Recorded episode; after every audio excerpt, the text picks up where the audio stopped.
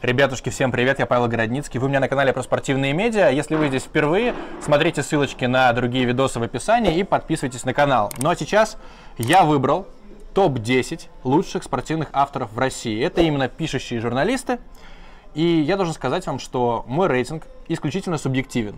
То есть э, я лично знаю очень многих людей из этого списка. А еще многие люди, к которым я отношусь негативно, в этот рейтинг, разумеется, не попали, потому что у них изначально не было шансов. Но зачем пиарить всяких мразей? Кроме того, я в основном читаю про футбол, поэтому здесь почти все журналисты футбольные. Ну и самое главное, тут моя любимая десятка, но самый крутой спортивный журналист России, по моей версии, достоин отдельного видоса, поэтому здесь его нет. Если у вас есть идеи, кто лучший спортивный журналист России по моей версии, пишите в комментах, может кто-то и угадает. Ну а пока что переходим к десятке, и здесь никаких мест нет, никакого там девятое, шестое, седьмое, все крутые, почти все. Итак, Кружков и Голышак, Александр и Юрий. Это авторы легендарнейшей рубрики «Спортэкспресс. Разговор по пятницам». Этой рубрике уже больше 10 лет. Она выходит, по-моему, с 2008 года, и я за все эти 11 лет не пропустил ни одного гигантского интервью в рубрике «Разговор по пятницам». Вот просто ни разу. Прекрасно помню, например, как я был в Гатчине в конце 2008 в пятницу вечером, а тогда еще мобильный интернет был немножко другой, не было всяких тарифов безлимитных и так далее. У меня закончились деньги на телефоне, и они закончились в тот момент, когда я зашел на главную Спортэкспресса и увидел, что там разговор по пятницам с Андреем Назаровым. Блять, я ненавижу хоккей, я понятия не имею, кто такой Андрей Назаров. Но я вечером в пятницу в Гатчине потопал в пятерочку, чтобы запихнуть купюры в какой-то там приемник этих купюр. Ну, раньше, знаете, через терминалы все платили. Чтобы у меня там хотя бы было 30 рублей, которых мне бы хватило на то, чтобы загрузить разговор по пятницам. И как же я кайфовал, когда я его читал. У меня было ощущение, что я добыл это интервью. Ну, кстати, само интервью очень крутое. Плюс Кружков и Голышак, например, брали интервью у братьев Емельяненко, когда те еще не были российскими суперзвездами. Федор на тот момент еще ни разу не проиграл, Александр еще ни разу не посидел в тюрьме.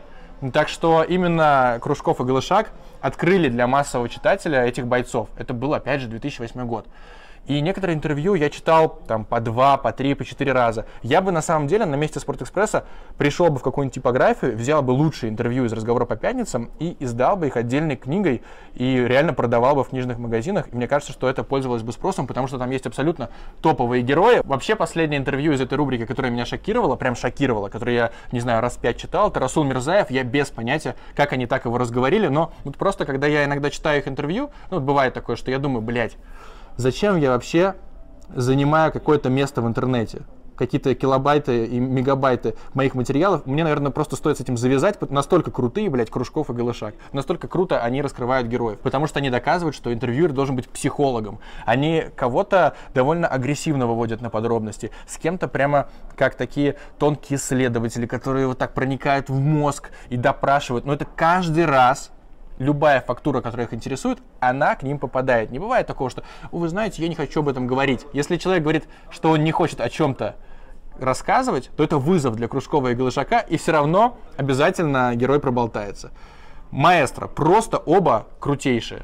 Я знаю, что несколько лет назад их дуэт чуть не распался, и даже Голышак, по-моему, писал в Фейсбуке, все, разговора по пятницам больше не будет. Для меня это была трагедия. Но, к счастью, они помирились. Жалко, что сейчас выходят эти интервью наверное, реже раза в месяц. Друзья, подсоберитесь, ну пора уже, пора уже брать гениальное интервью снова.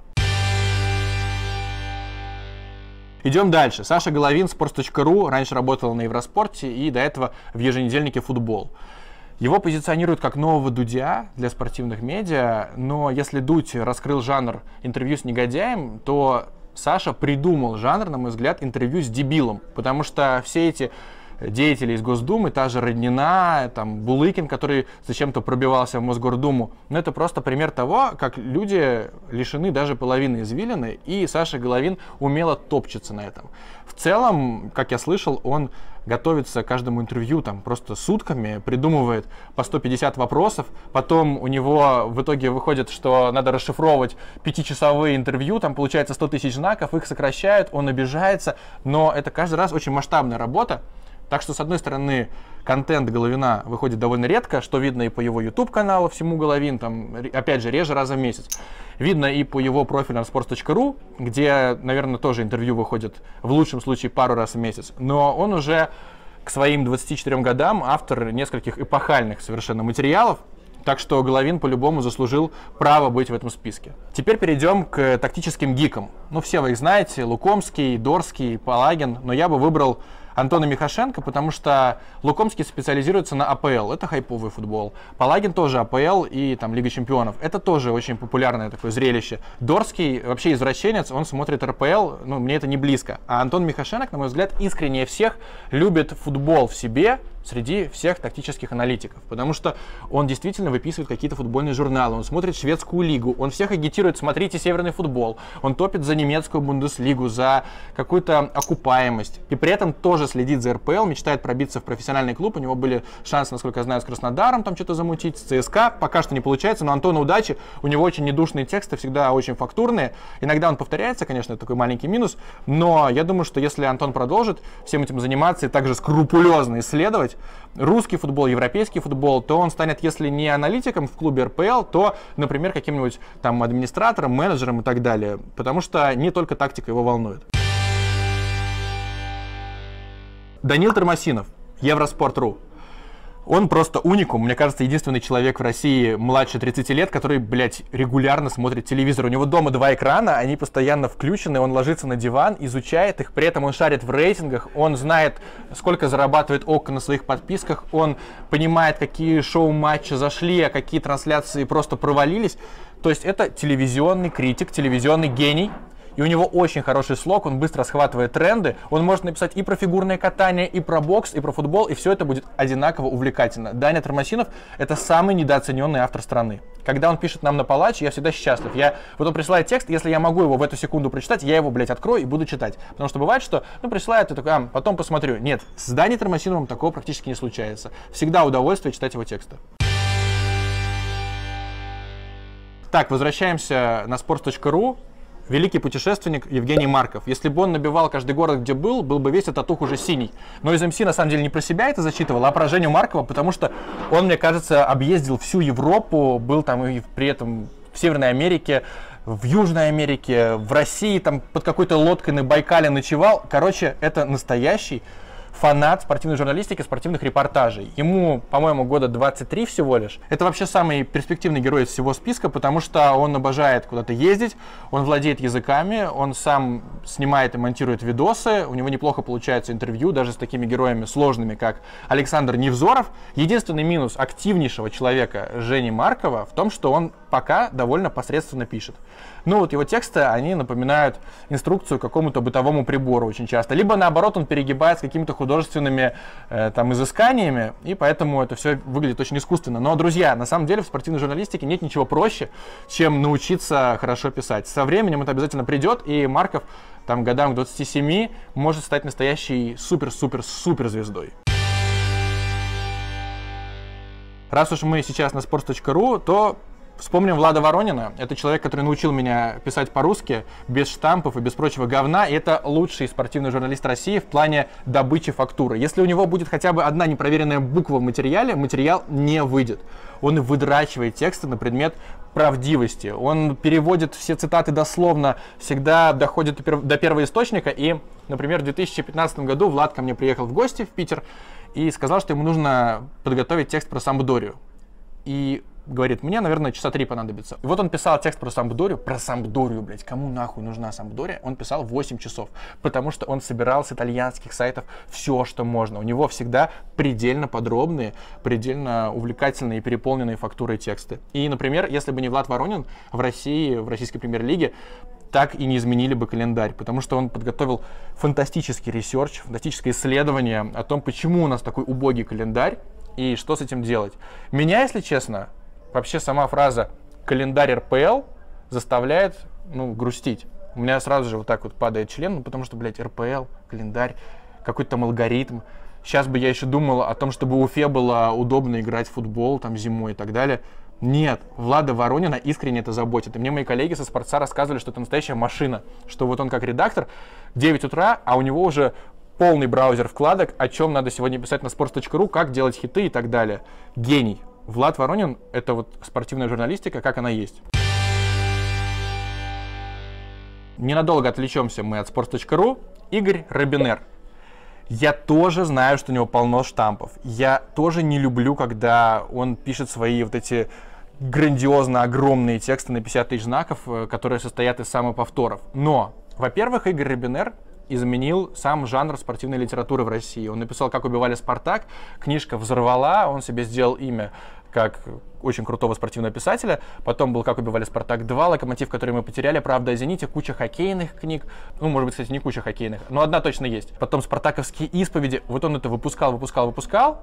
И скажите, пожалуйста, кто может сравниться с Игорем Робинером из российских авторов по количеству литературы, продающейся в книжных магазинах? Он себя увековечил уже.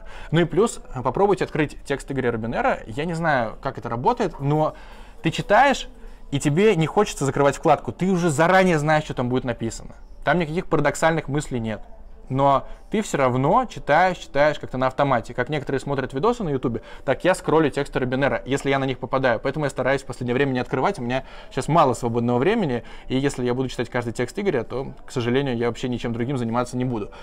Если говорить вообще об объективных э, каких-то плюсах Игоря Робинера, то это знание языков и умение дружить с людьми, потому что он делал очень фактурные интервью с Диком Адвокатом, с Гусом Хидинком, например.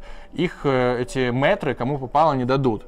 И за это Робинер тоже достоин респекта по-любому. Но его ключевой минус — это анонизм самоцитирования. Еще в э, одной из первых книг про Спартак Робинер сам упоминал этот термин, говорил, что ему неловко вспоминать свой же репортаж из Спортэкспресса. И вообще анонизм самоцитирования — это фраза, которую придумал Уткин, враг Робинера. Ну вот, Игорь извинялся, когда был молодой, а сейчас можно открыть любой текст практически или в книге любой абзац, и там будет какой-то флешбэк из репортажа Игоря Робинера. И вот он себя так пережевывает, пережевывает постоянно. Я не знаю, почему, мне кажется, это каким-то зашкварным и как минимум сомнительным, но Игорь продолжает так делать. При этом он в свои 40 с лишним ведет э, занятия в школе спортивной журналистики, ходит в пресс-ложи. Ну, человек заряжен на спорт. Его как будто бы больше ничего не волнует, кроме футбола и хоккея. Уважение Игорю, что тут сказать. Ненадолго вернемся на sports.ru. Роман Мун. Это уникальный персонаж, абсолютно уникальный. Я помню, как его хейтили на спортсе, заранее ставили минусы, говорили, почему так мало текста. Но какой был один из самых популярных текстов sports.ru в этом году? Вот вам этот заголовок. Семин, Газаев и Анопка вступились за босса всех боссов воровского мира России. С чего бы? Это был материал про криминального авторитета Шишкана, который подготовил Роман Мун и собрал, насколько я помню, 700 тысяч просмотров. Вы понимаете, 700 тысяч. И вот такие темы Тарасов и Бузова, еще какие-то, ну, якобы желтые материалы стабильно пишет Роман Мун, привлекает минусы, но параллельно привлекает кучу трафика. И для издания, для редакции, для владельцев sports.ru это просто золотой человек. И еще сейчас он осваивает подкасты, я ему желаю удачи, у него там уже второй сезон. Так что Роман Мун, безусловно, заслуживает быть в этой десятке, вот сто процентов. И последний. Человек со sports.ru, очень много их у нас в рейтинге, Глебчик Чернявский, один из моих лучших друзей я всегда про него говорю одно и то же. Ему критически лень думать. Вот он ненавидит как-то размышлять над темами, заходами и так далее. Но если он все-таки садится и начинает думать, получается что-то очень сильное. Он может 8 часов, например, готовить один и тот же текст про какого-нибудь героя РПЛ, звонить всем, э, дозванивать, э, там, ради одной цитаты кому-то писать и проводить какие-то глобальные ресерчи. Он реально кайфует от спортивной журналистики в свои 29 лет. И те, кто не любит Глебчика, просто задумайтесь, почему на sports.ru, где, вероятно, лучшие редакторы в России, только Глебчик пишет колонки про футбол. Только ему разрешают свое мнение как-то выражать и подкреплять аргументами. Причем он это делает каждую неделю, потому что Глебчик очень хорошо пишет. Ну вот не придерешься, он умеет сжато, лаконично и ярко излагать свои мысли. Здесь в этом ему не откажешь. Глебчик, потом занесешь мне кэш. Ну и еще два героя, я их объединил. Это Саша Мыжник Ярослав Кулемин со Спорта 24 которые просто качественные журналисты, очень хорошие, придумывают нестандартные заходы, обожают ездить в командировки, привозят всегда оттуда какие-то фактурные интервью. Например, Э, Саша Мужник делал интервью с Перейро из Краснодара. Прямо в машине они сели, он включил телефон, потом расшифровал это в виде текста, ну и как видос тоже вышло. И получилось очень круто, все цитировали. Но это последнее яркое, что я помню у Саши. А Ярослав Кулемин, когда в Баку был финал Лиги Европы, протащил, вернее, пытался протащить в рюкзаке футболку Генриха Мхитаряна, армянина, и ему не дали этого сделать, попросили эту футболку оставить за пределами стадиона в Баку. Он из этого раздул историю, тоже срезонировал. Ярослава Кулемина я люблю, он очень хотя мы ни разу не виделись, но по общению в мессенджерах он очень воспитанный, целеустремленный спортивный журналист, который, конечно, задержался в этой профессии уже все-таки за 30 ему. Я думаю, что пора ему как-то сверкать, а то его почти никто не знает. Ярослав, давай подсоберись. Это была десятка лучших спортивных авторов России по версии меня. Угадывайте в комментах, кто вообще король спортивной журналистики по версии меня. Конечно же, подписывайтесь на канал, ставьте лайки, дизлайки. Чао!